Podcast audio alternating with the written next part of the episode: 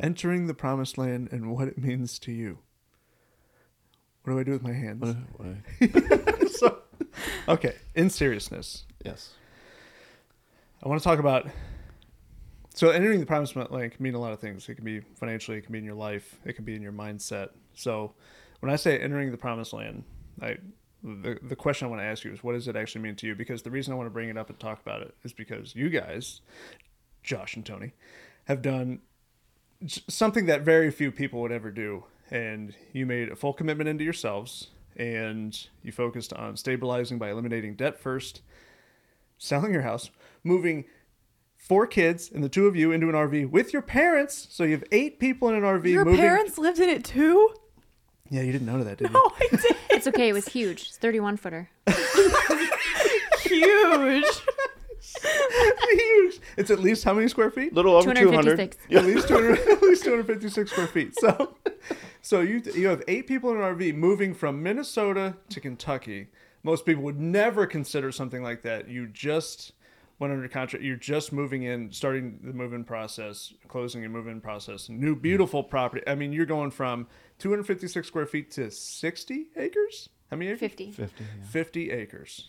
That's amazing. That's incredible. So I want to talk about entering the promised land because that very much feels like that to me. What does that mean for you? For anybody, like Josh, if you want to explain this for anybody that doesn't understand maybe what that means to them. Yeah, so the biblical reference for entering the promised land, um, it's found in the Old Testament. Um, there's a man named Abraham, and God said he was a friend of God, so he was very close to him. And God said, I'm going to create in you something beautiful. I'm going to create my chosen people through through you and what um, and you you will be the seed. So that's where the father Abraham reference comes from. Um, and so God gave Abraham this this uh, vision to go and to um, take this land um, that that wasn't um, in his region at all. It was far far away. So he had took a big step of faith. He he packed up all his family and he went to this region. Um, and and he was a nomad essentially in this region and, and just was there for um, a couple generations. Um, so the promised land is is and there's a lot more to the story. Um, Abraham didn't actually fully step into that promised land. In fact, his sons didn't fully step into that promised land. Um, but it was going to be something that you know God birthed through him and in him, and and so um, yeah, it, I'd encourage everybody to go read that book. There's a lot more to it, but um, I think specifically for us, we've seen a lot of um, correlations to both the Abraham story and then later on Joseph, um, which was great great grandson of Abraham, um, who you know he saved the, the nation of Israel through um, being exiled in in Egypt, and then obviously Moses leading the children of Israel out of Egypt later on, and then back to the promised land. So you touched on something there that I definitely want to talk about, and that is leading out in faith, like stepping out in faith. So that was my point in mentioning very few people, and some people might be wondering how does this relate to money or business or anything like that. Like, stay, this will come full circle. You'll you will see how this ends up working with that because until you do, you won't have the finances that you want. You won't have the business that you want. You won't have the life that you want until you truly step out into faith without necessarily knowing what that next step is. That's the terrifying piece. You and I are also having a conversation off camera that we'll bring up here, which is, you know, giving up good for great, yes. But the more difficult piece about it is not understanding what that great necessarily is. Mm-hmm. You don't have this playbook yet. You can't connect the dots forward, you can only connect them backwards. So if I can't connect them forward, what's actually next? So there's some good analogies that exist. So Yeah, if you're driving down the road you can, and it's night, you can only see how far in front of you, as far as your headlights reach. as far as the headlights reach. Exactly. So, but you don't get scared about that. You're not stressed out about that. You just are trusting that next step. So I think that in stepping into um, the promised land and understanding that if you're preparing, is there a greater show of faith than preparation? No. I don't believe so either because why why else would you prepare if you didn't have faith in it becoming reality for you? I think the big piece for me too, in regards to the phrase entering the promised land, is recognizing that um, in the biblical perspective, the Israelites had this idea of exactly what it was going to be. And it wasn't everything that they wanted, but it was everything that they needed. And it ended up being better for them. And that's something that um, I have recognized in this whole phase of everything in the last year of selling our property, feeling like, um, you know, if we would have waited until the spring to sell instead of the fall, we could have gotten all this extra money. But I realize all of the process and everything we learned as a family by having this interim nomad period that was so necessary and worth every penny that we quote unquote lost by selling in October versus in March or April. Yeah. And that is irreplaceable. Or um, even I I was n- never ever in any of our conversations interested in buying an RV, like not even for vacationing. That was against everything. With that conversation had come up multiple times, and then when it came down to it, and and we recognized like, okay, this actually probably would be the best next step for us, and we I reluctantly moved into that position, and the beautiful things that came out of that in this last um, two and a half, three months of living in the RV with our children are again irreplaceable experiences, albeit very difficult. A lot of things were very difficult in that but recognizing that is part of our entering the promised land and that if we hadn't laid those foundations of these experiences we wouldn't be able to see the beauty within what is coming next What's it like owning property but being homeless? Because we have other people living it. we're not, we're not going to live in it. Yeah. Is that a weird feeling? So, yeah, it is super. weird. I actually joke at work about with the guys like, yeah, because ju- let's give a little con- let- let's give a little context to that you're real estate investors. Yeah. Um, you're doing extraordinarily well financially. but you've never actually done better financially. Yeah. But you've actually chosen to go down this path Yeah. of discomfort to get to what you truly believe is right versus I mean, you have other property. You could have just moved you could have moved into any one of those. yeah yeah, Yeah. I would describe it as never feeling like I had more, but also not ha- having anything, or like never having less, but feeling like I have more.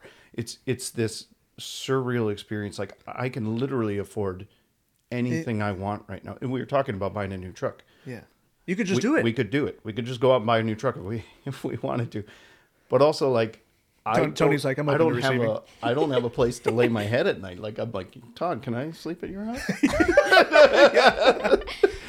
so and now you have the mega bed downstairs, which is awesome. Which is the coolest name ever. We got you know, just the the house is loaded with kids right now and family. It's awesome. Like that's what I love about this. This is so cool.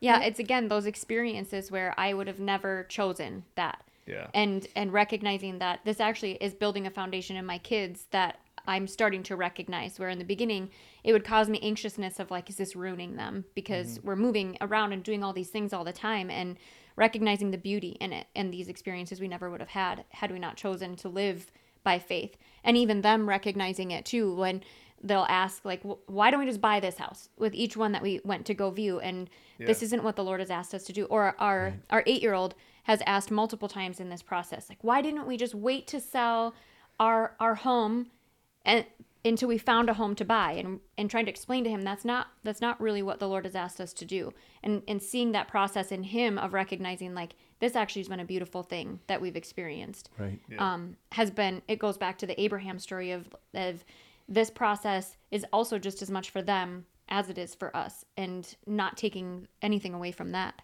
Yeah, there's been so much growth in this time period. A, a conversation you and I were having off camera.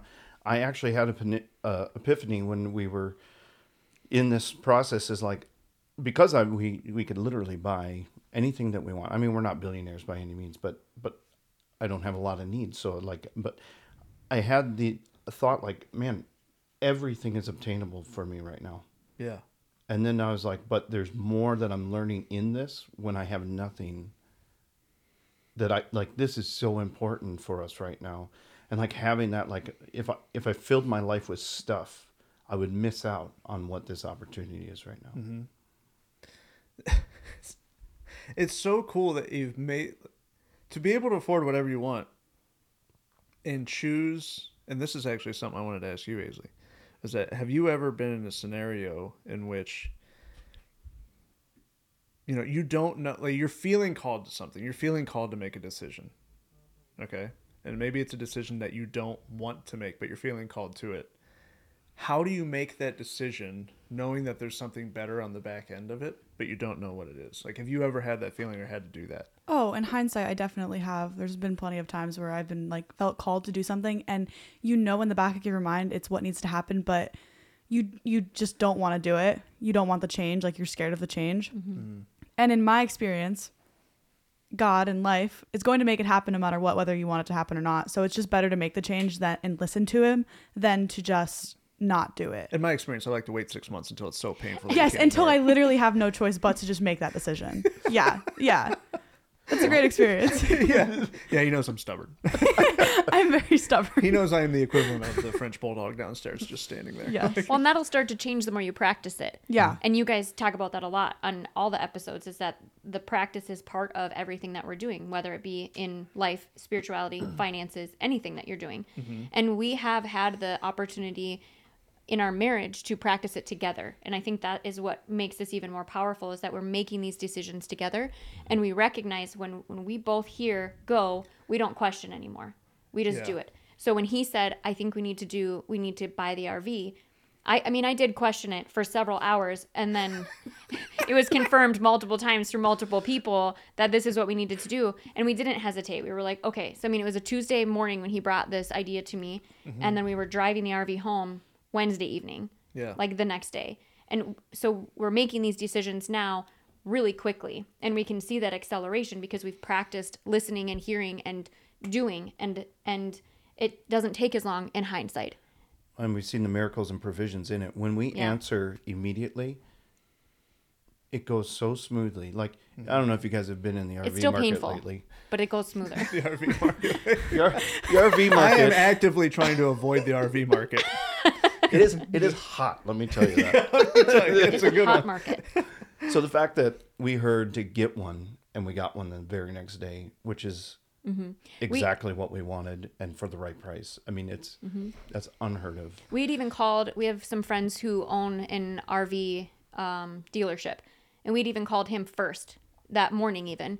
And we were like, "This is what we're looking for. This is our price range." And he was like, "No, you're gonna need to add like another thirty thousand to that price range, and then wait another like seven months." and so we were like, "Ah, okay, Exactly, exactly what our game plan was here. yeah." Shoot. and then to see it happen in the way that it did was amazing. Um, So there, there's there's something in there that's really important to recognize. So there is, um, we would all agree that there is a compounding effect to your results when you make good decisions. Would you agree with that? Yeah. So what's something that a lot of people don't talk about is the difference, or um, the difference in level of result that you get in comparison to the time in which it takes you to decide and actually take that action. Mm-hmm. Hmm. So a lot of people will know that they need to make a decision, and they'll make the decision, but they won't actually act on the decision for say 90 days, hmm. right? Now that person who takes 90 days to make that decision, in six months they have a certain level of result. What's funny is the person who makes that decision but makes it takes the first action step that same day has a higher result within that first 90 days than the other person who's got the 90 days plus the six months because there's a mm-hmm. compounding effect to it. So i think that's a good point. So how do you do that though? Practice. that's, that's the question so practice. Yeah, it's it's practice, and it really helps when you have a, a partner, somebody working with you who's like there to help you and and support each other. You know, I, I didn't want necessarily want an RV either, but when she presented all the facts of where we were at and what what made sense, like the RV is the first thing that came to my mind. It just it made sense. yeah And she was reluctant on it, but I think because it was like, ah, this is the logical sense, you know, next step for for me. being mobile. Mm. Yep. Um, I would have preferred to stay in like fully furnished Airbnbs. I, you know, come to like have a level of comfort. You know, i would like to have a mega bed to give you guys a picture of what the mega bed looks like it's a giant beanbag there's an air mattress there's like a there's like a blanket fort Yep. made up in oh, in the basement right now Yeah. that like everyone's staying in it's awesome it looks like a, it looks like it looks like la and, and my family's like, look how much room we have. yeah it's like yeah it's like it's amazing. i have so much help This is your kid's wildest dream. oh, It is. They're having a blast. but as my ten year old put it, I'm living my best life. Yeah she literally came outside on the patio last night she was like i'm having the time of my life Time of my life. That's like that's said. amazing i'm excited about this that's incredible Yeah. So, okay, so practice. Yeah. Mm-hmm. So, to my point in like you guys making quick decisions and getting better results because of it, where are you at a year ago? a year, year, eighteen months ago. Eighteen months ago, it's about when we met, Yeah. right? And eighteen months ago, you're fighting through, finishing out um, debt, like eliminating debt, stabilizing, and your full time job, which you're not happy with. Um, Yep. you're full time home with the kids, but like doing odd end things. Like, do you want to Yeah. explain, like, just maybe what that looked like and felt like? Because this, we're talking about 18 months here. I don't even know if it's been 18 months. We'll just round Yeah. it and say it's 18 months. We're talking about 18 Well, months of did- difference here. Yeah, January we closed on the rental. That's about when. Yeah, we were actually really proud of ourselves on closing on our first rental because we had been wanting to do this for like six years. Yeah. And then like a week later is when we came to one of our, the first real estate events that we'd ever been to, ever paid for, Yeah. And we met you. And that's and what I was supposed to say. That's where we met. yeah, Yeah. yeah. And your opening line to me was, help me, I'm poor. she did not. she walks up to me. We have never met in person. She walks up to me. She puts her hands up. She goes, help me, I'm poor. What did you say? What was your What do you mean? It became a comedy show for the next 30 minutes. Oh, man. We just stood around and laughed until we couldn't breathe. We had to take a break from each other because we, we needed to breathe and then came back together and then mm-hmm. figured things out. Yeah. I had to go back to my hotel room and stare at the wall for a minute. re- reconnect all of your brain cells? Yeah. So that's that's actually how we met. That's a Yep. real thing. Literally how we met. so what were your jobs when you first started? So I actually I was a um, freelance sign language interpreter for almost 15 years. Whoa. And so I didn't know that. Yeah. Yeah, and I loved it. I loved what I did. I was able to travel a lot. Um, and it became so much of my identity, and I didn't recognize that. When COVID happened, I had to step back from that because I lost a lot of my work kind of overnight. And um, then I was able to stay home with the kids and recognize like that was so much of my identity that wasn't truthfully who I was. Yeah. And because we had been so interested in real estate for so long, I was able to start um, catching up on more information. And that's when I had found this real estate community and was like, I, I want to get involved with this. And um, we actually had just gotten our tax return back, and it was the largest tax return we'd ever gotten. And so when we did the interview as to whether or not we were a good fit for the community, they were like, This is how much money it's going to be. And we were like, We're going to do it. And it was everything that we had in that savings account. And it was only because we got we had this tax return. Perfect timing. It was Yeah, it perfect was. It timing. was. And I we was would have very resistant. I did not want to. yeah, because we'd never had that much in in an Yeah. account, and we had just become completely debt free. So we were only having like our typical, you know, utility expenses and the mortgage, and that was it. Everything Yeah. else was paid for. You were you were going down in a, in my opinion, though technically stable, probably at that point it's a very dangerous path of just only thinking of budgeting. Yeah. Like there's a difference between budgeting and forecasting. Yeah. So like we forecast to literally spend money every month. That way it comes back to us. But if Yeah. you're only budgeting, you're actually living in financial minimalism. Yeah. And if you're living in financial minimalism, everything is a risk. Yep. Yeah. So so you're at you're you're at in my opinion a turning point at that point. Well, and if you want to talk about timelines, the forecasting I think is new to us in the last month, even. Yeah. I think that we we're stuck in that budgeting. We we had been doing a hybrid forecasting just because of how quickly things are moving. Yeah. So it was like we actually didn't have time to sit down and like just go through Yeah. every you know expense on the on the on the sheet. So um, we just kind of have to make these broad sweeps, and it's Mm-hmm. easier once you get momentum, once you get that movement um, to to do that forecasting. But like until you had expressed that to us, I don't think I had even kind of like fully understood what, Correlated what I was together. doing. Yeah. And we also feel like there's a reason why we're supposed to make a certain amount of money. Like we have this dollar amount that we know that we're supposed to reach. And so there was this interim period of all of a sudden the money is coming back and we wanted to be very careful with how we steward that in in the appropriate way. Um and and recognizing to learn how to trust ourselves within this.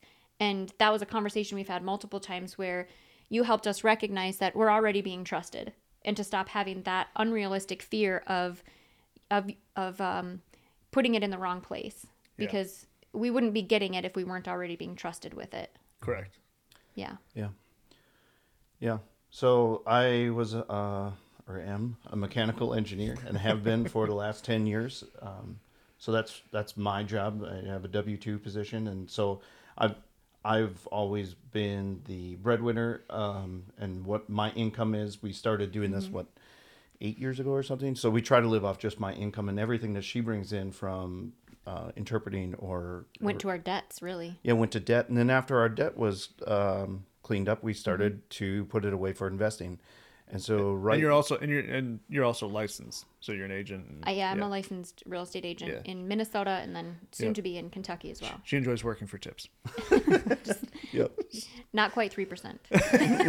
I would like to discount that. All the agents listening right now are like, wait a second. So Um, would you guys say you were comfortable before you started like you bought your first rental? Were you comfortable or were you kind of struggling? No, we were comfortable. Okay, so you were like Yeah, just become comfortable though. It was like new to us. Okay. Because now, now we were debt free, and it's like, ooh, that was a giant weight that was lifted, and like, I, in fact, we were so proud of ourselves. We had just bought our first rental, and it was Enter a- Todd. It was a really good deal, and we'd bought it on off the MLS and all the things, and we were killing it, and we were gonna repeat this process after you know. So we, it was We used all of our own money yeah. yeah. and we're like, this is amazing. Look at us. And then we come to our first, come to our first Help me, event. I'm poor. And everyone's like, you did, no, you did what? how could, this is how you're, what? And But no, so, this is a good job. We did good. so we've been learning a lot of creative ways to use the finances that are coming to us to accelerate it faster which is where you're saying what is this timeline? In the past 18 months um, if we would not have invested into the community and we've invested multiple times now into different programs and things within the real estate community to learn um, and private coaching and if we had not done that we would still be stuck with just this one rental versus all of the other opportunities that our money has been able to compound to put us in the position we're in now. Yeah, so I had us on like uh, every five years we were going to try to buy one or two rentals, and then I had high goals of like maybe I'll get five in a year or something like that. That was my goal, but realistically, it was like if I can get an average one a year or maybe two a year, and then every five years we can cycle up or something like. So I had a very like drawn out. Um, yeah, way of, of achieving our goals, and You had like a map and then you walked in and Todd just like Yep. ripped it. Sorry. My apologies. We just had no idea and we had we had consumed so much real estate information over 6 years.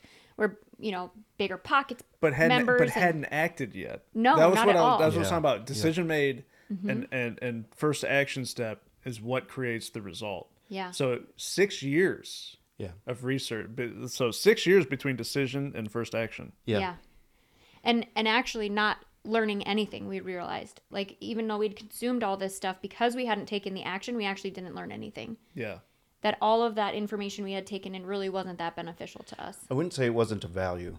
Yeah. Um, Wisdom comes from experience, though. yes. Right. Yeah. Yeah, it was infor- yeah. information and not wisdom. Yeah.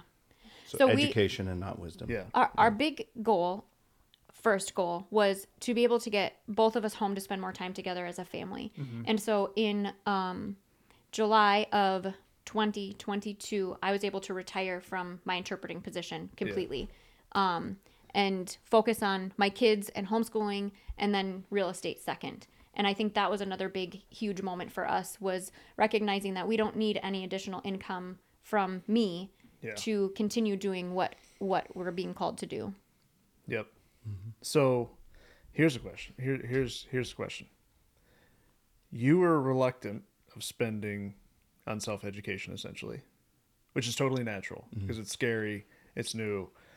There's no guarantee, really. The that I think one of my favorite things is people ask me like, "Well, what guarantee do you offer?" I guarantee to show up as long as you do.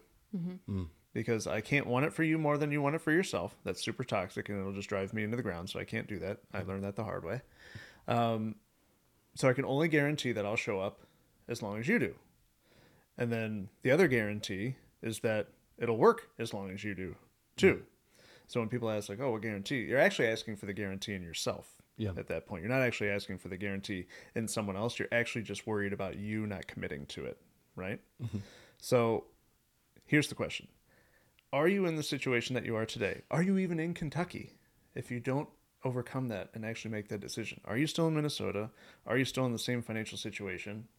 Because we've talked in the past about this, is where it's really difficult to go out on that faith step and, and make that decision, not knowing what that next result is, but knowing that you need it. So how do you overcome that discomfort? Like how did you finally go, you know what? I'm reluctant, but what's the worst that could happen? Yeah, I think I just saw how long it was going to take me to, because I laid out that plan, that roadmap, and I was like, oh man, it's 25, 30 years before I'm where I want to be. And like, I don't know a better way. I've, I've done six years of, of research, I've done my due diligence as, as far as that piece. I've um, talked to everybody I know. Yeah. Um, and so like I'm gonna take I'm gonna take this I'm gonna take this chance because yeah, it, it is a risk. However, the the upside's amazing. Mm-hmm. If if what these people are saying to me, if what Todd is saying to me is true, I've tested it multiple times. It's true. My favorite line from Tony that she's ever told me, she said, even when Todd's lying, he's telling the truth. what was the context of So the context of that is I told her, I was like, you can actually get a free house given to you. And she's like, that's not possible. And I was like, no, seriously, if you find a large enough problem, you can approach that person. Don't bring up money and just let them know that you'll solve the problem in exchange for the house. And she's like, that's not true. No, that doesn't happen. And then And then Did it it, happen to wasn't you? even like three months later. she got a free house. I got a What free did you house. do to get the free house? I Solve I the met problem. I met the guy and I was like, "What do you what do you need?" Because he wanted he just had this house that you know he had specific requirements for, and I just let him talk, and then we were willing to pay for it. And then by the end of it, he was like, "You know what? I just if you will if you will take care of this and rebuild it to what it was, I will just give this to you." And we were like, "Okay." And then I, Todd had to call Todd and be like, turns out you weren't lying. But there there were multiple things where I was like, he's telling me this, but like and this is actually where the, the pain before comfort comes, right? You talk about that a lot. Where we had this plan and we thought we were so smart. And because we had done all this research, and when we first hired you for coaching, you were telling us to do things that went completely against everything that we felt comfortable 100% doing. against what And- my plan was. completely against what he thought should we should do on a spreadsheet but we knew if we kept going down our path we're going to get the same result. Mm-hmm. So we were like well, the worst that we can do is do the things that todd is telling us to do and either it works or it doesn't work and then we're at the same position we're in mm-hmm. and so instead of continuing down what we we thought we could do to make ourselves successful we took the actual action steps that you had been suggesting and i mean it took six to eight weeks for us to see exponential results doing what you had suggested versus what we versus what we were thinking was going to help Yeah. So this is important for a lot of people, in my opinion.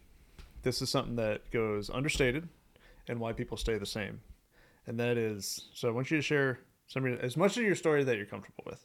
Okay, specifically for Tony, is that I think it was actually during that first time that we ever met, I had asked you some questions about the value of money in your life, and how it can benefit you. And you were very much so coming from a place of trauma where like uh, what we're going to get into here is what we're going to talk about is being open to receiving and understanding you're the value and not the money. And so what I had you do, I was like, I want you to ask everyone in the room if they would take your money, if they would borrow your money for an investment. And everybody in the room raises their hand, mm-hmm. right? And then you go, "Oh, you'd want my money?" I Why? remember this. yeah. I remember this. Yeah. So, Yeah. That, so what what that that's coming from a place, and there's so many people like okay, the mission is to end financial suffering, right? There's so many people that don't recognize that they're coming from a place of financial trauma, right? And they're correlating their trauma with finance. So that's why money is actually a bad thing to them subconsciously. That's why they mm-hmm. struggle with money. And that's why they're not practicing it. They'd rather avoid the problems with it. It's easier to run away from it than it is to face it.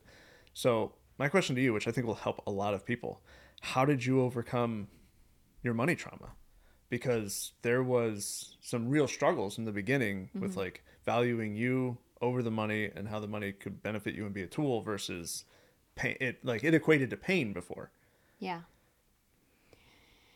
um i mean i'm not sure i'm totally over that yeah Well, well, Yeah. it's well that is a great. So what I love about that answer, so Mm-hmm. like just in, in starting it that way is what what Josh was talking about. Well, this is a practice. Most people think like I got to get to this finish line and then I'll be good. Mm-hmm. Yeah. it is an ongoing process and practice. So yeah i think that's actually a big piece of the understanding for me was that recognizing there isn't uh, a finish line and um, knowing that there's going to be steps along the way. And um, like I'd mentioned before, the biggest piece for me was um, trusting myself that we're stewarding it well when it comes. Um, and for the longest time, and I even kind of joke about it now, um, which I should stop because our words are powerful. But for the longest time, I just would write it off as like money's fake. It's not real. Like it's not even something that really exists. It's something that is kind of pretend. And when I treated it that way, it responded that way to me in my life, where Yeah. um, when I started recognizing it as a tool and a resource to provide for the goals and the ambitions and the things that I need to accomplish in my life, that's when things started acting in accordance to that as well. And so, um, learning how to talk about it appropriately, I think, is what changed a lot for me within that. Is not recognizing it as um, like something that won't come to me or is going to when it leaves me it won't come back. That was a big thing that we talked about. Being afraid that if i send this out in, in regards to coaching just the coaching piece alone if i let this go it's not going to come back to me. And if i had that mindset then i wasn't going to take the action that was um, in accordance to it coming back to me. But when i changed it to say this is going out so that it can come back tenfold then it was coming back tenfold sometimes 20 fold Yeah. and so the big thing for me was changing how I spoke about it and recognizing it as a friend and a tool and treating it that way versus it being something that is scary or will take from me. Then your net worth increased like eight hundred percent. It was you like actually had the math up. 833% or something like that in six months when we started. Yeah, you had you had, you had the actual statistics on it. So Yeah. you and Aisley, you felt this before too. The understanding that money is actually a relationship. So you even called it a friend right there. Like, how would Mm-hmm. Yeah. I treat this friend? If I treat this friend poorly, like the friend's not going to come back. So why would the money? Yeah. Yeah, I've like hoarding the money, just like keeping it all as much as you can. Did you have a fear of having money? Was that something you dealt with? I didn't you, like- realize that's what it was. Okay. But yes. Okay. And and actually, this was something new also, like within the last 2 months because we were trying to figure out how much money we had. That sounds so funny to This say that out why loud. no one cares about our problems. How much money do I have? No, I say And- that all the time and because I I'll go to spend money, like a, Yeah. a large amount, and I'll be like, you know what? I haven't looked at like my bank account or anything in like a month. How much money do I have? Most So- people are checking their bank app before they go to the Yeah. grocery store. yeah. Yeah, that's that's a, that's a trauma. Where I'm like, do I have enough in my checking from like my business account to spend? That like I just don't check anything ever. yeah. yeah, yeah. so the, literally the grocery store becomes a trauma at that point. Yeah. Yeah. So we um were so good at budgeting though. So like there was an account that I we I knew exactly how much a month I could spend on groceries. I knew exactly how much I could spend and that was all in that account. So I always knew how much was in that account, right? So that was a little different than I think most people. But because of the different businesses we run, I had separate accounts for everything. Well, then when when more money started coming in, our uh, personal account started growing and I was I had fear seeing that number grow. And I didn't realize that's what it was until recently. So what I did is I went into the bank. Like I spent my own time going into the bank and setting up new accounts and giving them cute little names. And I would take money and hide them in different accounts so that I couldn't see it. Because I had a fear, again, didn't recognize that's what it was, that if I saw it in there, I would spend it inappropriately. Um, which is actually not a problem I have, Yeah. interestingly enough. You've never been a bad steward. right. Yeah. So I don't The know reason even... the money is coming to you is because you are a good steward. and I've been taught to steward it well. Like my my parents taught me how to steward it well. Yeah. And so that's what's interesting is I don't I can't even really pinpoint where that fear has kind of come from, but recognizing that it's there, I think was the important thing for me. There are definitely people out there who should do that. Like that could be a level of paying Sure. themselves first, like getting the money away from them so they can't see it. But if you're if you're stewarding your money well, then it's definitely just a fear and it's kind of irrational. Mm-hmm. Yeah. And it made a pain to clean up everything.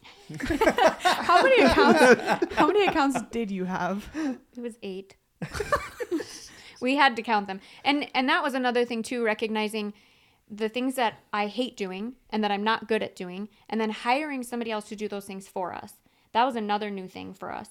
And so being able to hire somebody else and also have that person tell me like this isn't actually as big of a mess as you thought was mm-hmm. also relieving to me. Like having someone else come alongside of me and be like this isn't actually that big of a deal. This is how we're going to do it going forward and and taking that stress off of me so that I could focus on the other things that were important to me also accelerated us which talking about the promised land like mm-hmm. I I want to be able to say I know how to do this and I can do that and I, I focus on all this. And the more I've let go of that and only focused on the things that I really want to do and let other people handle the other stuff, it has it's lightened my load. It's helped my relationship with my kids. It's helped our marriage. Um, and it's refocused where we are supposed to be spending our time. That goes hand in hand with investing in yourself, being able to like pay somebody else to do the things that you don't want to do or shouldn't do to free up your time because you're essentially buying your time when you do that. Yeah, I think to what the comment Todd made earlier about understanding the value, like I think everybody in, uh, inherently understands, like, oh, I have value. But I don't think you start to realize that until you actually apply, like, no, I'm. It's actually more of a benefit for me to pay this person to do something because mm-hmm. my time is more valuable doing the things that is going to accelerate us rather than doing something for my own hubris or, or pride because I'm going to do it all and I can do everything. Become, yeah, it just becomes prideful. Well, and I think I think naming for me, where am I most valuable? Or where am I most valued? And for me, it was as a mother in my home. And that goes against everything that my generation of women has been taught. And you're the superwoman if you can excel in motherhood and a career and in this and in that. And I was I was attempting to do all those things. And from the Yeah. outside a lot of people thought I was doing it, which Yeah. I wasn't. Everybody's looking at for your cape. Yeah. Mm-hmm. Yeah. And being able to let go of those things that didn't bring as much joy and actually brought a lot of stress into the family or like my attributed to my inability to sleep or things like that and recognizing I cannot pay somebody to do what I do in my home and to bring the value to my children that I bring, that I was created to bring. Nobody else can do that. So that's what I need to focus my time on and all these other things that I add value to aren't actually as valuable. So that was the other piece of prioritizing where I bring the most value and can't be replaced. And you see like the progress from that in your kids. They're they're great. I've I've I've only known them for all of like 15 minutes, but they're so precious in the stories that Todd tells and stuff. Like you can tell that you you do spend the time with them and you pour into them. And I, you wouldn't be able to do that like you said if you Right. were spending time in other places that didn't give you the same value. the piece that many people would miss in what Josh said about, hey, I'm gonna, well, both of you stayed labeling out like where am I most valuable. When you are able to step aside from your pride and hubris and like everything's got to be on me, you actually provide opportunity for other people. Mm-hmm. Like it could be cleaning, detailing. It could be a number of things. Let's say you're not good at it. It takes your time. I've never mowed a lawn in my life, nor will I ever. And the guys who do our lawn, they're incredible. It's mm. their business. It provides for them, mm-hmm. and it even creates further opportunity with us because they have opportunities at properties that are vacant, and they're like, "Hey, like maybe this is a problem that you can solve." So it comes full circle, right? That doesn't happen if I'm like, "I got to do everything," and I'm out there with a push mower for 62 hours a, oh, a, a, a week. yeah, Yep. like, you know what I mean? So like, Yeah. um, so it's really important to understand that Tony, you mentioned, you know, being open to labeling where my value is at, and that rolls us into being open to receiving because you can't give someone else an opportunity unless you're open to receiving. A huge piece of finance and business and entering the promised land told you would come full circle is like if you want to improve your finances if you want to improve your the peace in your life and the business in your life you have to be open to receiving the gifts from other people. Mm-hmm. Because if you're not if you only give okay? Let's say you only give because that's what makes you feel good and you're like oh it doesn't feel good to receive and it feels selfish and things like that just imagine whatever you're giving to other people they deny it mm-hmm. and then you cannot give that it, it it blocks the blessing that it is for you to be able to give Yeah. so that's why you have to be open to receiving because that's the only way that you can overflow and then to give and it completes and you know it completes the cycle, completes the circle, and then it speeds up over time. So the mm-hmm. more you give, the more you receive, the more you give, the more you receive, the more you give, the more you receive. And that's why when people people end up saying like, "Oh, eat eat the rich or the rich just get richer." Here's proof that you actually support that. If you won $50,000, who would you give it to to invest? Somebody that knew what to do with it. You're going to give it to the rich guy. Mm-hmm. Yeah. because they know what to do with it. And they're going to be open to receiving because they understand that they've practiced, put in the time and the value. And they understand that they're the value, not the money, and that they can separate themselves from it and put it into investment and return it to you larger. Mm-hmm. So you actually support the thing that you're arguing. And I- think that that is one of the big things that we've learned and it's solidified more in this nomad time for us. So instead of selling and moving right into the next property, Mm-hmm. we have actually had many opportunities to learn how to receive. Yeah. And that was painful in the beginning for us because we were so used to being the ones giving. And and learning how to receive in this time um, is part of I think that practicing well and where we are where we're at because we are learning how to receive what's going on around us too. Yeah, that's how you have a hundred thousand dollar day. It's how that's how you can make six figures in a single day is because you start the cycle of understanding, giving, and receiving. Because you're giving, it actually starts with receiving, not giving. Most people see receiving um, as the back end. Receiving is actually the front end. Because you cannot give something unless you have it. You have to mm-hmm. receive it first. This could be knowledge, it could be love, it could be experience, it could be it could be anything. Mm-hmm. But how do you give something unless you have first received it? Mm-hmm. So that's usually an eye opener for people, and they go like, "Well, I'll give, then you know, then and then I will be open to receiving." No, you have to be open to receiving first. You had to be I. You had to be open to receiving help. I had to be open to receiving five years of pain to be able to pass it on to Aisley. That way, she didn't have five years of pain.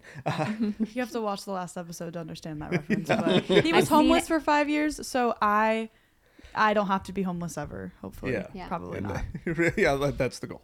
Uh, that's the goal. But you have to be open to receiving first before you can actually give. That's actually what speeds up the cycle. Mm. So if you if, if you have if you've ever met anybody who just refuses to receive, it's extremely difficult to be around that person, right? And on the exact opposite end of the spectrum is the person who's needy. So you're talking about your relationship with money. If you're if if you if you you ever been around someone who's needy? Mm-hmm. Yeah, like you ever want to be around them? Not really. No. So if you're needy for money, Yeah. why would money want to be around you? Yep. Yeah. So you have to be, uh, you know, under understanding of the balance. So like when you have an opportunity to give and you're feeling called to give and you don't give, that goes back to our original conversation of how do you make that decision? How do you take that action step, not knowing what's next, but you know it's right. It's extremely difficult to do. Um, to give a little bit of practicality to it, um, the two things that we did from the beginning to start practicing this was um, hiring somebody to do our oil changes. And at the time that we did that, we actually, it was not really affordable for us to do that. Um, but we made the commitment that it was more important for Josh. And this is only a Um, couple years ago. Yes, probably four years ago. This three, is a, three, four years Maybe ago. Maybe even two years. Yeah, it was. not in long. between two and four years ago. Yeah. Yeah. And you started the conversation with, "Well, I can buy whatever I want," but Yes, that's what it it and it, I just wanted to give practicality because I know sometimes like if you if you watch podcasts and things like this, like I remember watching real estate things and being like, well, that's nice for you, right? Yes. There's no way that I could get there. yes, And um, to now I've come full circle to meeting you and being like, well, if you can do it, I can, do it. no, but from the very beginning, shoe like fits. learning learning how to like let somebody else do that and it, to me it came down to it is more important for the two days out of the week that you can be home that you're not out in the garage spending three hours changing oil on our vehicles. So we're going to pay for somebody else to do that. We did it with a coupon initially right? But um, th- that and then the other thing was and this was only in the last year this was last year we chose to pay a service to um, plow our driveway. And in minnesota that happens a lot. And so that gave us It's like back mowing your lawn in the 30 wintertime. 40 hours of our winter. It, it it did. It gave us back a lot of time but being willing to pay somebody to do that um, opened us up to so many different things which kind of seems silly. But um, i wanted to bring some practicality to that because even though we, it was uncomfortable and it had to be a budget item for us because it wasn't like we were at this place where we had extra 60 bucks a week to pay this guy but we chose to cut other areas so that we could get that time back together. And that's during that time is when we would put our real estate stuff into gear where we would have meetings that we were supposed to be on the calls and stuff like we had to adjust our time and recognize what we had to pay somebody else to do so that we could have the time to build what we were building even though it was uncomfortable mm-hmm. and felt unaffordable at the time I think that's really helpful when you put something in perspective like that. Like you're talking about just plowing your driveway or an oil change. Because, like you said, people on YouTube or anywhere where you're watching mm-hmm. podcasts, it's so often where we get comments where like this guy is out of touch with reality. Yeah. Because they think that you like that he won't he doesn't understand the life that they're living or where mm-hmm. they're at right now. i thought So- that when i met him too Yes. I mean, understandably so, because you're on the internet, so you're just like behind Yeah. a screen and you Yeah. and you don't know somebody's past and stuff. So it's really helpful for you to give those examples because they were so recent too. Yeah. So to show where you are now versus then. That's why the last episode we we spoke about just all the struggle that I went through Yeah. because it was. You haven't you haven't watched it. It's not out yet. It's like the episode that comes out this week. Okay. But Okay. yeah, we, we did like a whole episode on his story and like where he came from and the five years where he was basically homeless. Yeah, Yeah. and Yeah. You know, people don't res- re- people don't realize that struggle, but then they resonate with that struggle. Mm-hmm. Yeah. So my question to you is: You said like, how, even though it was uncomfortable, did you start valuing time over money? Because time, it, it, it, money is so much easier to value mm-hmm. than time. Like you have to have some sort of ability to see past lunch is what I mm-hmm. like to call it. Yep. Like you got to be able to see multi-tiered consequences. You have to be able to see later on in a scenario where like this is my first consequence. I ate a Twinkie and it tasted great. I get comfort. But everything after that is like, well, I'm fatter, blood sugar went up, tired, I'm less confidence. Everything is pain that followed Yep. it, right? So somehow you were able to see like if I value my time, even though the first consequence is going to be pain because the money leaves me and that doesn't feel good, I get Josh back. I get um, the, the kids have a better relationship. Our marriage is better. Like everything that follows is comfort. How did you do that? So the interesting part is that the time does not correlate directly to the money. So you think like, oh, I'm Yeah. going to give up this three hours of snow blowing. I'll be able to do three hours of real estate investing research or something. Yeah. And it, it doesn't work like that, which is why I think that it's so hard to get to the, this answer that you're talking about. Yeah. But I think, you know, we talk a lot about, uh, you and I sat out uh, last night talking about like bandwidth or like my ability to take on more things. And, and when I have time freedom, I have mind freedom. Hmm. And so when my wife is more happy because I'm home and spending time with my children, and I'm more happy because I'm I'm playing ball with my kids in the backyard, all of a sudden like my whole life got better just because of my mood and just because of my attitude and because of that that then does correlate to to good things happening and i i can't like exactly point to like this led to this but because of that because you start creating a, a culture an atmosphere a a presence of peace and you and you generate that and you you value that in your home mm-hmm. the the outcome from that is growth and acceleration and all these other ancillary results that don't necessarily correlate but are 100% connected. Yeah. So, talking about the promised land, last year we were in a position where we were very comfortable to to what your earlier question was, and we had multiple conversations of, do we really want to mess this up? Because we were out of debt, we had a little cushion, we could do Made good cushion. yeah, and I was home. and then we were like, do we really want to try to make this real estate thing work? Do we really want to try to push more? Do we really want um, because we we know we were being called to these bigger things, but it was so easy to stay in our own little Egypt because we were being fed, we were being cared for, we were we had no needs. We had no everything was there. And we had we had reached this like American dream. We had a beautiful house. We had great neighbors on both sides. Like my best friend lived on the. I mean, if I needed an egg and she was on a phone call, I would just walk in and grab an egg from her fridge and come back out. Like it didn't. It we it was a perfect little life, but we knew that we were being called to something different. And the pain that we have gone through in this last year could be a whole nother book and and everything. And the fact that we chose that Yeah. to to get to the promised land is what the Israelites really went through in in that time period. They they intentionally put themselves in homelessness. They intentionally put themselves in a position where they didn't know where their food was coming from. They had to trust that something bigger was on the other side. They had to see beyond their um, headlights to that analogy. And that's where we've been in this last year. And we're slowly coming to the end of this season um, of recognizing all of the experiences and the pain and the discomfort and and and what is to come next like i can't even i can't even fathom it if we can continue to practice this Well, and even seeing what's coming next. I mean, we're about to close on a home, God, God willing. It, but even that in itself, like it, it has a whole nother level of discomfort that's going to come with it. A whole bunch of things that we've never done before, a whole bunch of uh, expenses we've never had before.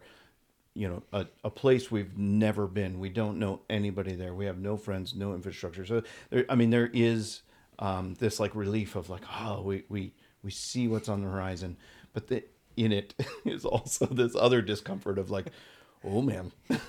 Why did I do this again? yeah.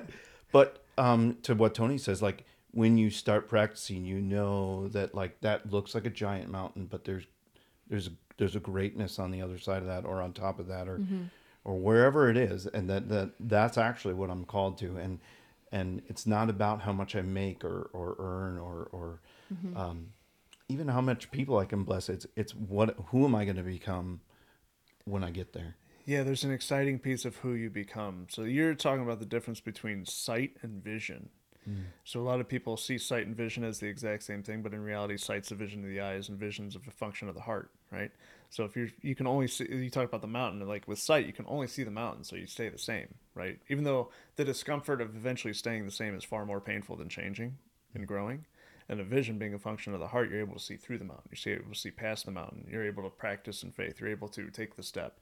You're able to, uh, what you talked about earlier with um, not knowing exactly where things are going to go, but I'm able to take the action step. I'm able to prepare because um, prepare preparation is the greatest showing of faith that you can have. So you're able to do all those things due to the function of the heart and the vision versus just with sight. So most people just see with their eyes.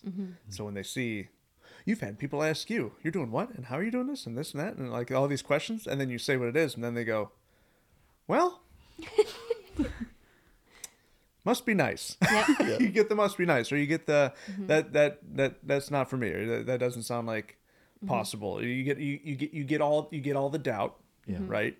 And then you see something else show up in their life where you're like this. It's the exact opposite of what we just talked about. So you, going back to you can't want it for them more than you want it for yourself, Right. Or or you can't want it for them more than they want it for themselves. Excuse me Yeah. and you taking the step out of Egypt because wow by the way Yeah. because you had, you had everything there. I don't think you recognize how similar our story is actually. Because at one point I didn't know where lunch was coming from. One time I had a guy show up he's still a friend today uh, entrepreneur entrepreneurs just know you know what I mean? Somehow he knew. He showed up at my apartment and bought me groceries and took me to lunch that day. And at that day I was wondering how I was going to eat Yeah. no joke. I was at I was at that point, and I was part of the five years. You're welcome. Thank you. You're you. welcome, Hazel. You don't have to deal with that now. You get the knowledge up front. You get the knowledge and the wisdom up front. You can avoid that.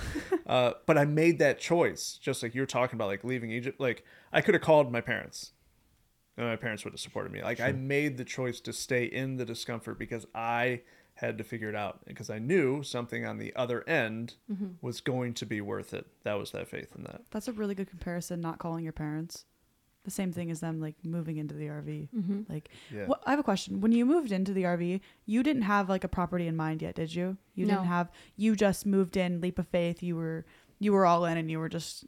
Yep. And Here we at the time, did you know you wanted to move to Kentucky? Yes. Okay. Yeah, Kentucky has been on our radar for a long time. We don't know why necessarily. We're still finding that one. At out. least two years. Yeah. Yeah. Still searching for that one. I, I did want to make one comment to what you were saying, Todd, because I think a lot of people look at like, oh, you're so far along, you've you've made all these decisions, and like this didn't start with us just like one day being like, oh, we're going to sell everything and, and mm-hmm. move. Mm-hmm. Um, it started with with saying yes to one thing at a time. Mm-hmm. It's it's staying saying like, for us, real estate is that thing, and we're gonna we're gonna look at it, and we're not going to stop looking at it. Yep. And then it was just a it's a it's a practice of saying yes to a lot of small things that add up to to really big things. And so i think that's the piece that a lot of people don't understand is like it it starts with saying no to some things that you want to say yes to. And it starts with saying yes to some things that you want to mm-hmm. say no to. And it's little things it's little things but it, when you're consistent in those those will get bigger and bigger. And people say it to me all the time i i couldn't i couldn't handle what you're doing right now. And i said no, you really can't Yeah. because I practiced for a long time. I started where you're at, and it doesn't. uh, You can get where I'm at. In fact, you'll probably get beyond me if you do if you practice better than me because you can take my story and use it to as fuel for where you're going. It propels you. That's Yeah. exactly what It we're launches talking about with the five years. That's like that's the joke. Is like She got to skip that five years. I got to my skip pain. those five years. I'll never have to experience that because he went through it, got the wisdom, and passed it on to me. So he became a millionaire at the age of 30, where like I'm making six figures at the age of 20, and he couldn't do that because he had to go through those five years. Yep. But not only not only that, but it goes back to the fact that you're willing to receive the wisdom of his five years Yeah. in order for you to be able to give to to what's coming next. Yeah. And there's one more piece, Aisley, because you're going to have to say yes to things that Todd never had to. you're going to have to say no to things that Todd never Yeah. had to. So like his foundation is going to be your foundation. You know, you get to start from his foundation, but you will also have to build a foundation that you're going to launch others from. So like you're going to have those same sort of encounters and things, but they're going to be at a different level. Right. And I think that's like everybody cannot, we cannot get it caught in these compare games because your walk is going to be different than everyone else's and it's it's meant to be different because each one of us have to choose it for ourselves for our own story for our own path. Would you say that's why it's the promised land? yeah. Yeah it really is. It's because um, we're all called to something. Like there's a reason you're here and there's a reason that that you are breathing right now. You have a purpose. You have an identity and maybe you don't know what that is. I don't know what mine is fully is yet but it's It, like de- it develops over time. it develops over Yeah. time. It's it's that like I kn- it's not about obtaining things. It's about becoming who I'm supposed to be. yes. And when you start recognizing um, little pieces of discomfort, I think that's when you need to start. Lean into it. lean in. Lean into lean it. in. Lean into it. But you need, like, you need to start recognizing. Hope everybody recognizing gets a reference. yep. lean into it. When things start to become uncomfortable. That's when you're being pushed to change, and that's when people don't want to lean into it. That's when you start shying away, or or it because it, the the the, the discomfort um, is very painful, and um, there's over 170 women mentioned in the Bible. But when Jesus is talking to us about what's going to come during the very end times, he mentions um, Lot's wife. And and the only thing we know about Lot's wife is that when Sodom and Gomorrah, the city, was being destroyed, God told them, do not turn back. Do not even look back at what's happening. Continue to your path forward. And she chooses to look back. And that actually, that phrase in the Bible doesn't mean just turn around and look back. It's looking back with longing for whatever that was Yeah. and wanting that other than what's coming ahead. And it's a warning to us that when things get uncomfortable and you're trying to either stay where you're at, you'll be destroyed, or when you're taking steps forward and wanting to go back. I 2 weeks ago, before we had this house under contract, I was like, I am ready to go back to Minnesota. we gave it a good run. it was real. We tried real hard. No one's gonna be mad. Yeah, no one's gonna be It's mad. okay. Everyone's gonna praise me for the effort that I've put in. And it was actually my 10 year old that asked me about that. She's like, What does it mean to be turned into a pillar of salt? And I was like, "Hmm, We can't go back. That's what that means. Yeah. And I don't even think she recognized the impact that that had on me because that's exactly what that warning is. That when that discomfort comes, you are being called to step out. And with each step, you're also being called to let go of the longing for the past because whatever that is, is actually just comfort to keep Yeah. you from the change and from the destiny that you have on your life. That is so difficult. I openly struggle with getting attached to things. Mm-hmm.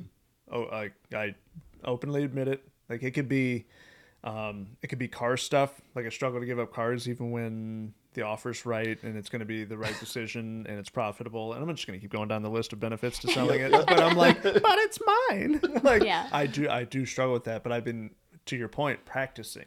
And talking with people who are really good at the in and out and the and the giving up and receiving, and I like to think that I've gotten better at it. And you know, either going through the, you know some of the most difficult business decisions I've ever had to make in the you know the past few months, and uh, f- physical items like you know getting attached to them, letting them go, and then seeing the benefit afterwards of like, oh, this is what that's actually about. I always see the picture. This is one that actually helps me. I think you might have posted this actually. Is I always see this picture of um, Jesus is kneeling in front of like this little girl, and she's got like this little bear, but he's hiding like this giant bear behind his back, and he's like, "Give me the little bear." I'm like, "Ah, I struggle to give up the little bear." like, like, that's me. I'm that little girl. Everybody knew with my arms. Like I have my mother's arms. That's what.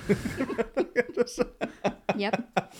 Softest hands in the world. So I have to say, I got typing fingers, no calluses. Remember that no mowing the lawn thing that we talked oh, about? Yeah, yeah. If you need a guy to mow your 50 acres, I know a guy. It's not me, but I need somebody to bale it. Todd pulled out a screwdriver today, and I was like, "You own one of those? yeah, no think way!" He thought it was a pen when he bought it. So there was there was actually like a little pipe wrench pen that we have. It actually looks like a little tool, but it is a pen.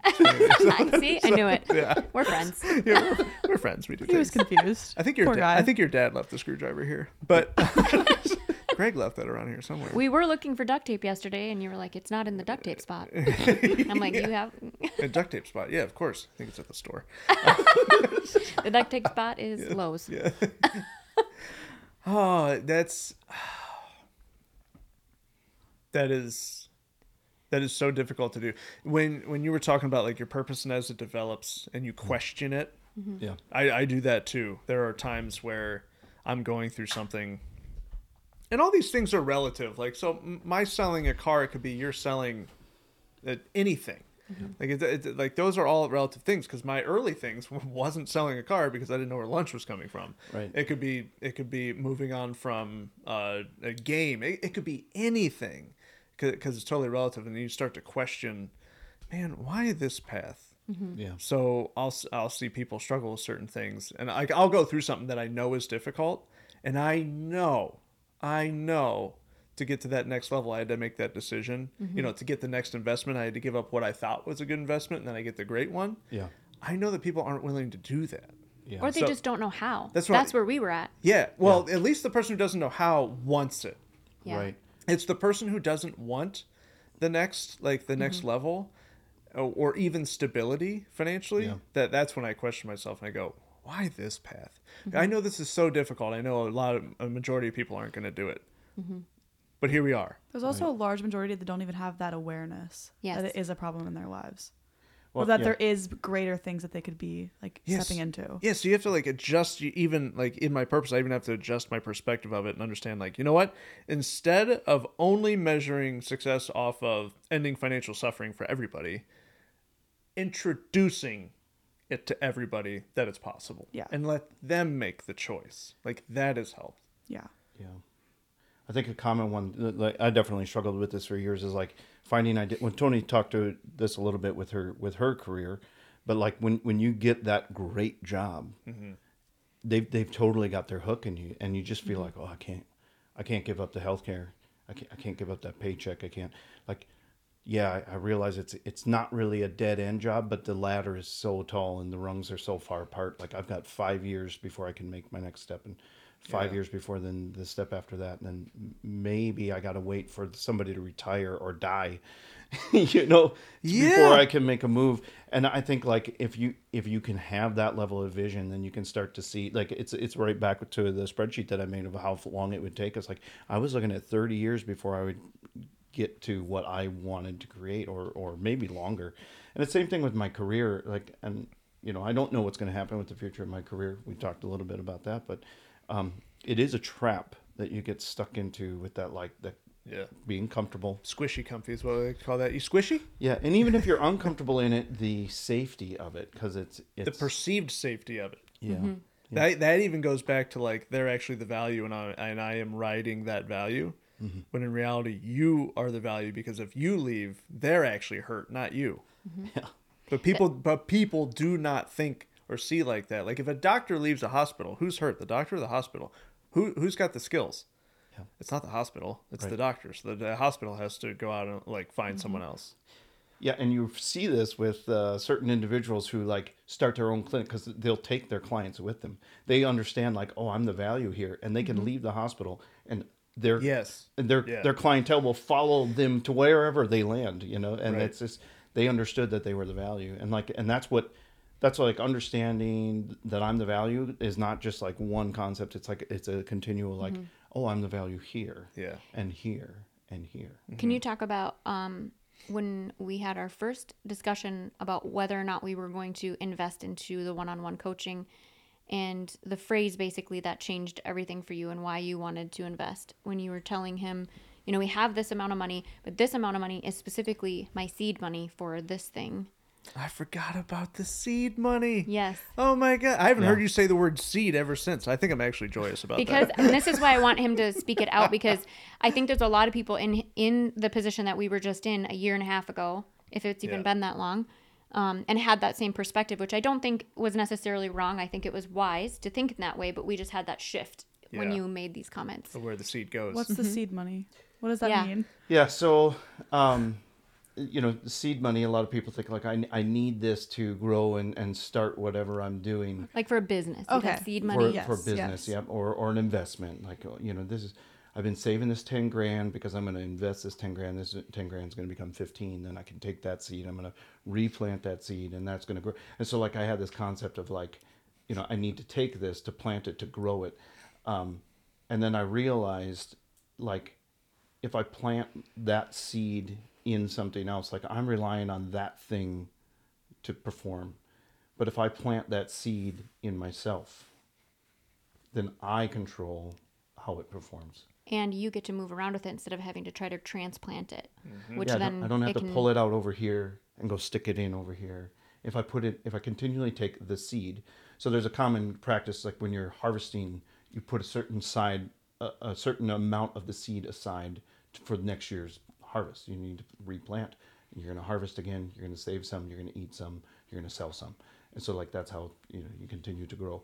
And so there's this thought of like, okay, if I'm if I'm planting my seed in other fields that aren't my own, like I, I am the field that I need to plant in, and like that's the that's the mindset, the shift that happened, is like, wait, I'm the value mm. in which this seed should be should be spent on and, and planted.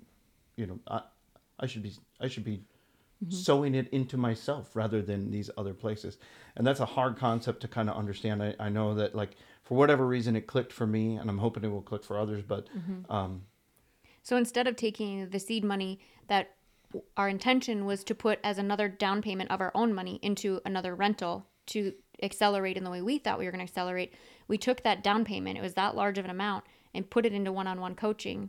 And within six weeks, it came back to us instead of having to wait four or five years.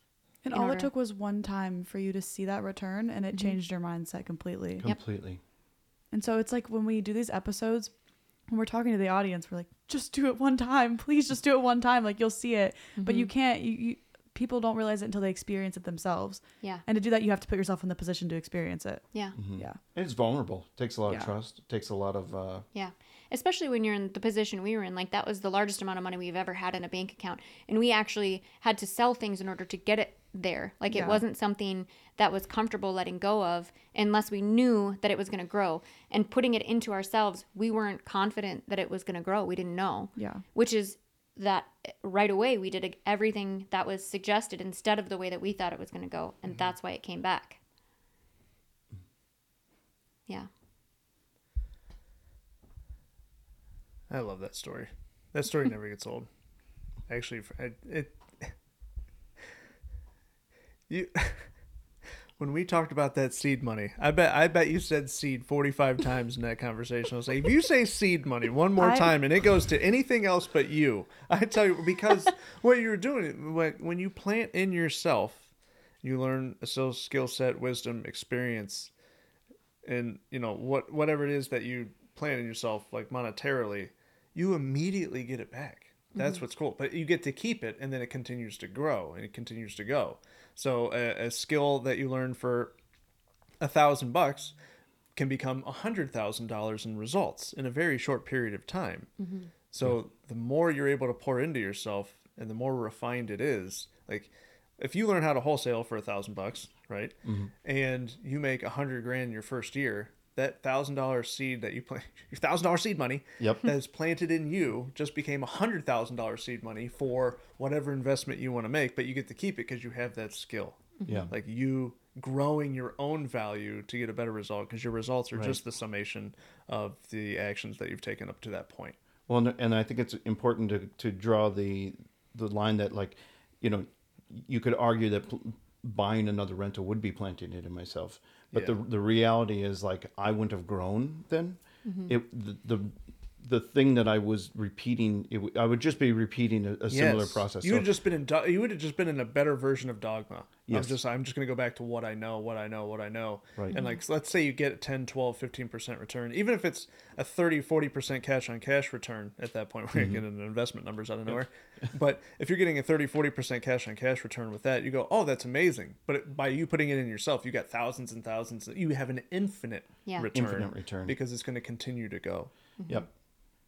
So Yeah. being able to like I think and I think that's a great. I think that's a great way to wrap it too. Is just full circle. Open to receiving, giving when it's scary, especially if it's to yourself, investing in yourself, and actually entering the promised land of you know your uh, your faith, your um, your finances, your business, all hinges on that preparation and that action step, the actual action step mm-hmm. of doing it, choosing to be homeless, mm-hmm. choosing to move into an RV, not knowing what that next step is, but knowing that the next level of it is greatness, leaving good for the greatness of it. Mm-hmm. That's a wrap. That's a wrap. That's a wrap. All right, we'll wrap it there.